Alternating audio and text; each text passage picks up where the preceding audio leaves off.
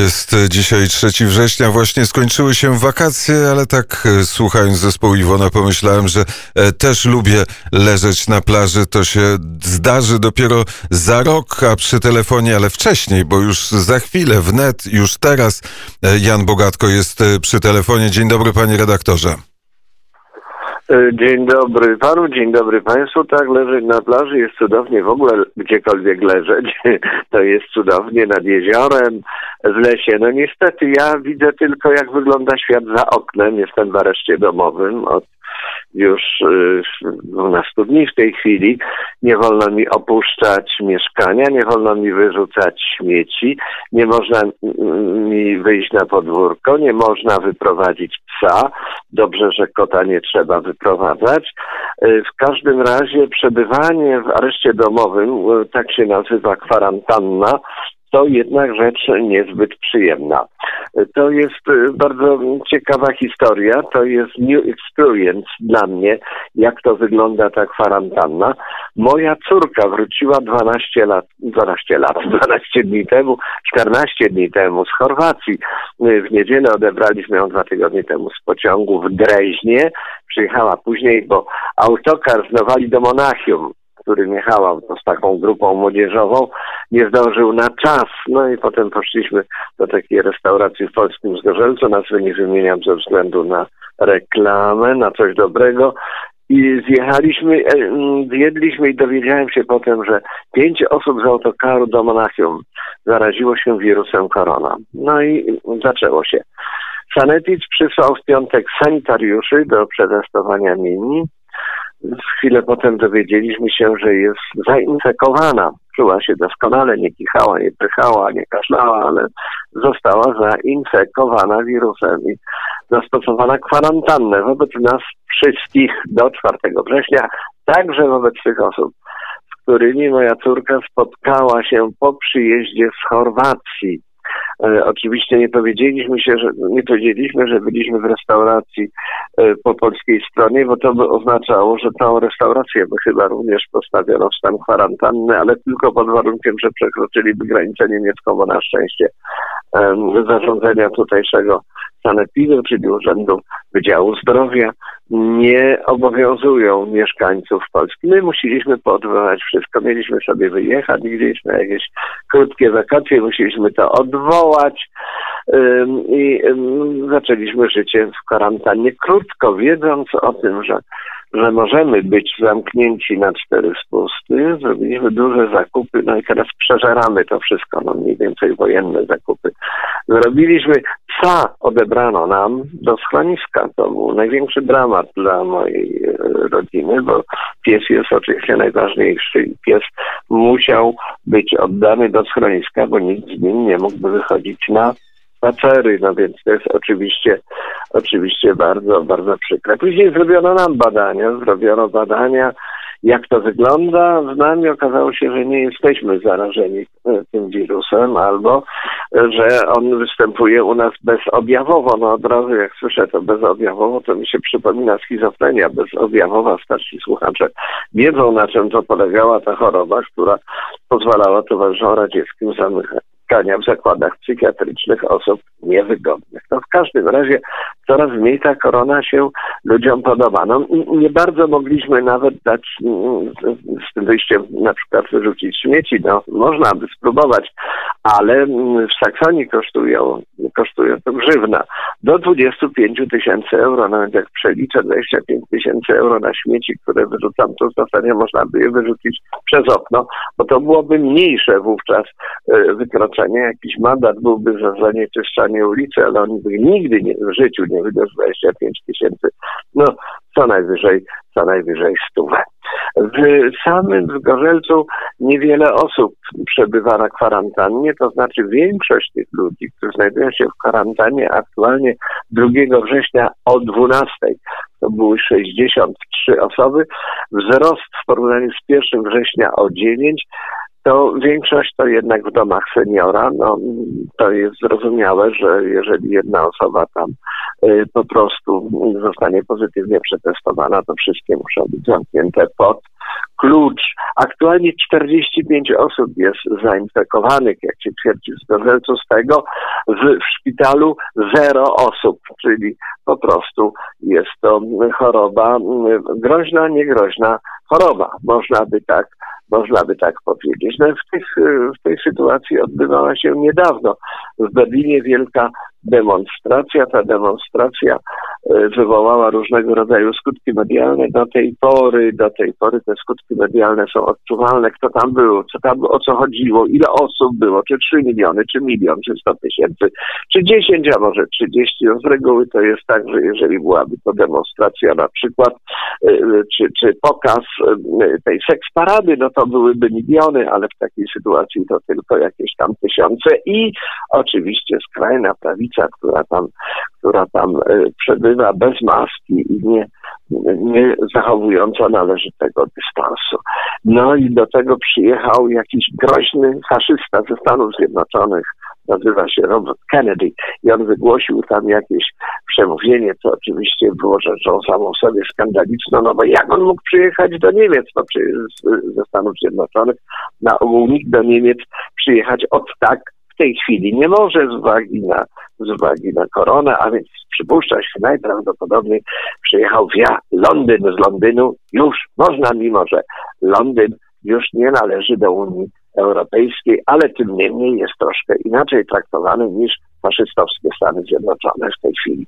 W każdym razie była to wielka demonstracja, wiele osób brało w tym udział i dyskusja toczy się dalej, jak to jest z tą koroną, czy to rzeczywiście pandemia, czy nie, czy rzeczywiście WHO y, zmieniło zasady definiowania pandemii, kiedyś było to definiowane. Liczbą zgonów, teraz jest definiowane liczbą infekcji, a więc w gruncie rzeczy Katar to też może być pandemia, uważają jedni, inni mówią, że to jest lekceważenie groźnej choroby. No i dyskusja toczy się dalej.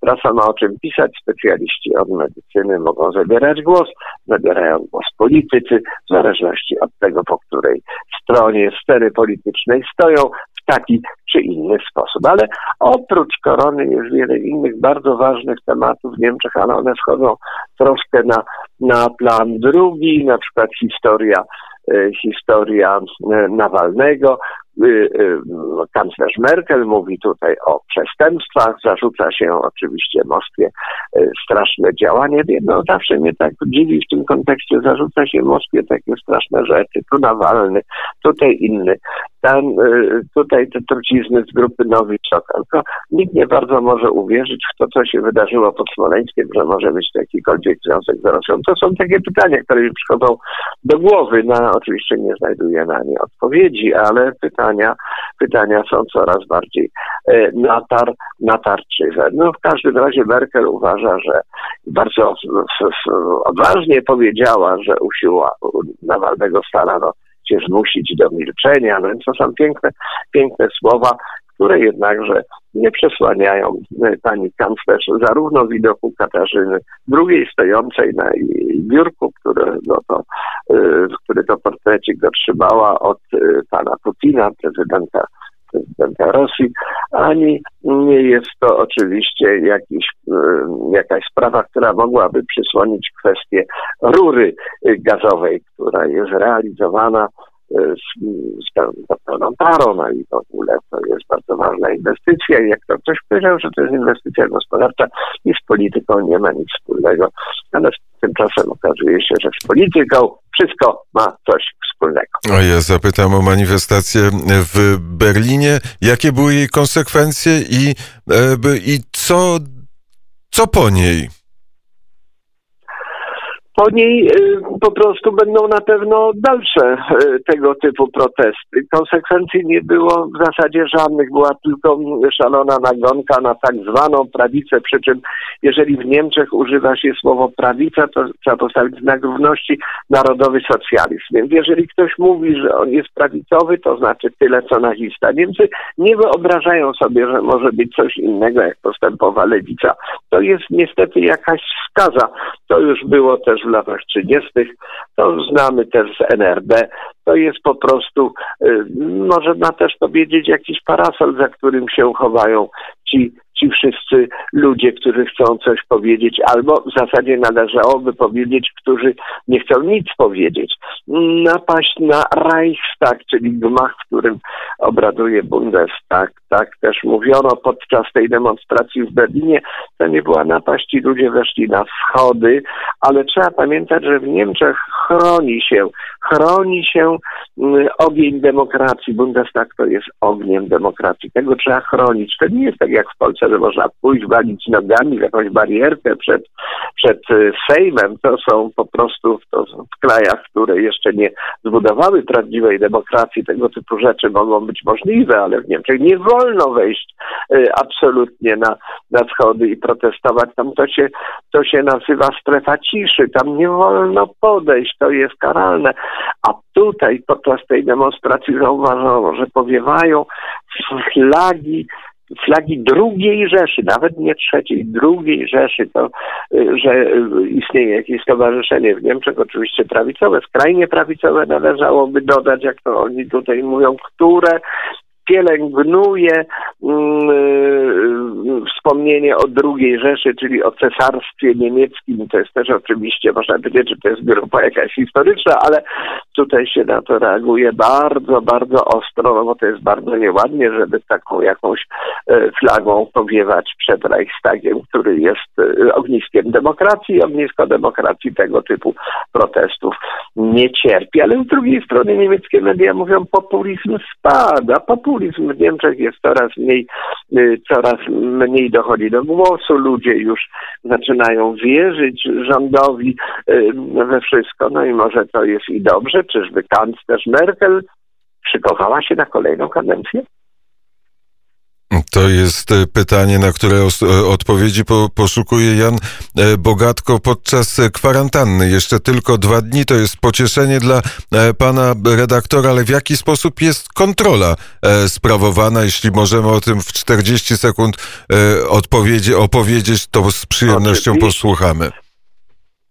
Oczywiście Niemcy są krajem, narodem, społeczeństwem bardzo zdyscyplinowanym i wprawdzie, mimo że Lenin powiedział, że kontrola jest lepsza, to nie uważa się to za jakąś absolutną konieczność w obliczu samodyscypliny. To znaczy, kiedy moja córka była na kwarantannie, ona od trzech dni już nie jest, od czterech w zasadzie chodzi do szkoły. Był też pewien jakiś problem, który się pojawił. Szkoła się zdziwiła, że rodzice jeszcze są na kwarantannie, w związku z czym zatelefonowano do Urzędu Zdrowia. Urząd Zdrowia powiedział, że my jesteśmy zdrowi, ale musimy być na kwarantannie, bo taki jest przepis, w związku z tym nic, niczego nie zagraża ani nauczycielom, ani uczniom, w związku z tym uspokojona szkoła dopuściła moją córkę do udziału w lekcjach. Kiedy ona była w domu, dzwonił staruszek doktor z tego urzędu, który się pytał drżącym głosem, jak się czuje, czy ma temperaturę, czy kaszle, czy coś tam. Mm, moja córka odpowiedziała, odpowiadała, że nie i to się powtarzało codziennie. Pytano się również, czy rodzice nie mają temperatury, otrzymywało E, otrzymywał pan doktor odpowiedź, że nie i na tym się to kończyło. Nie, nikt nie dzwonił do nas. Nie, nie podjeżdżała policja. Nie, nie kazano nam stać w oknach i pokazywać, że to jesteśmy my, a nie na przykład sąsiedzi, albo jest to lalka ze, ze sklepu, manekin przebrany za ojca, mamę, a my siedzimy w ogóle. Ja potwierdzam, że nie znajdzie się e, człowieka, który byłby podobny do Jana e, Bogatki, chyba że pewien Andrzej, ale to już inna historia. Bardzo serdecznie. A właśnie, serdecznie dziękuję za rozmowę. Ale zegar bije. Bije i jest godzina dziewiąta. Jan Bogatko, dziękuję za rozmowę. Dariusz Konkol zrealizował dzisiejszy poranek o dziewiątej dziesięć. Agata Antoniewicz pojawi się na antenie Radia Wnet i Studio Wilno, ale zanim to się stanie, Adrian Kowarzyk.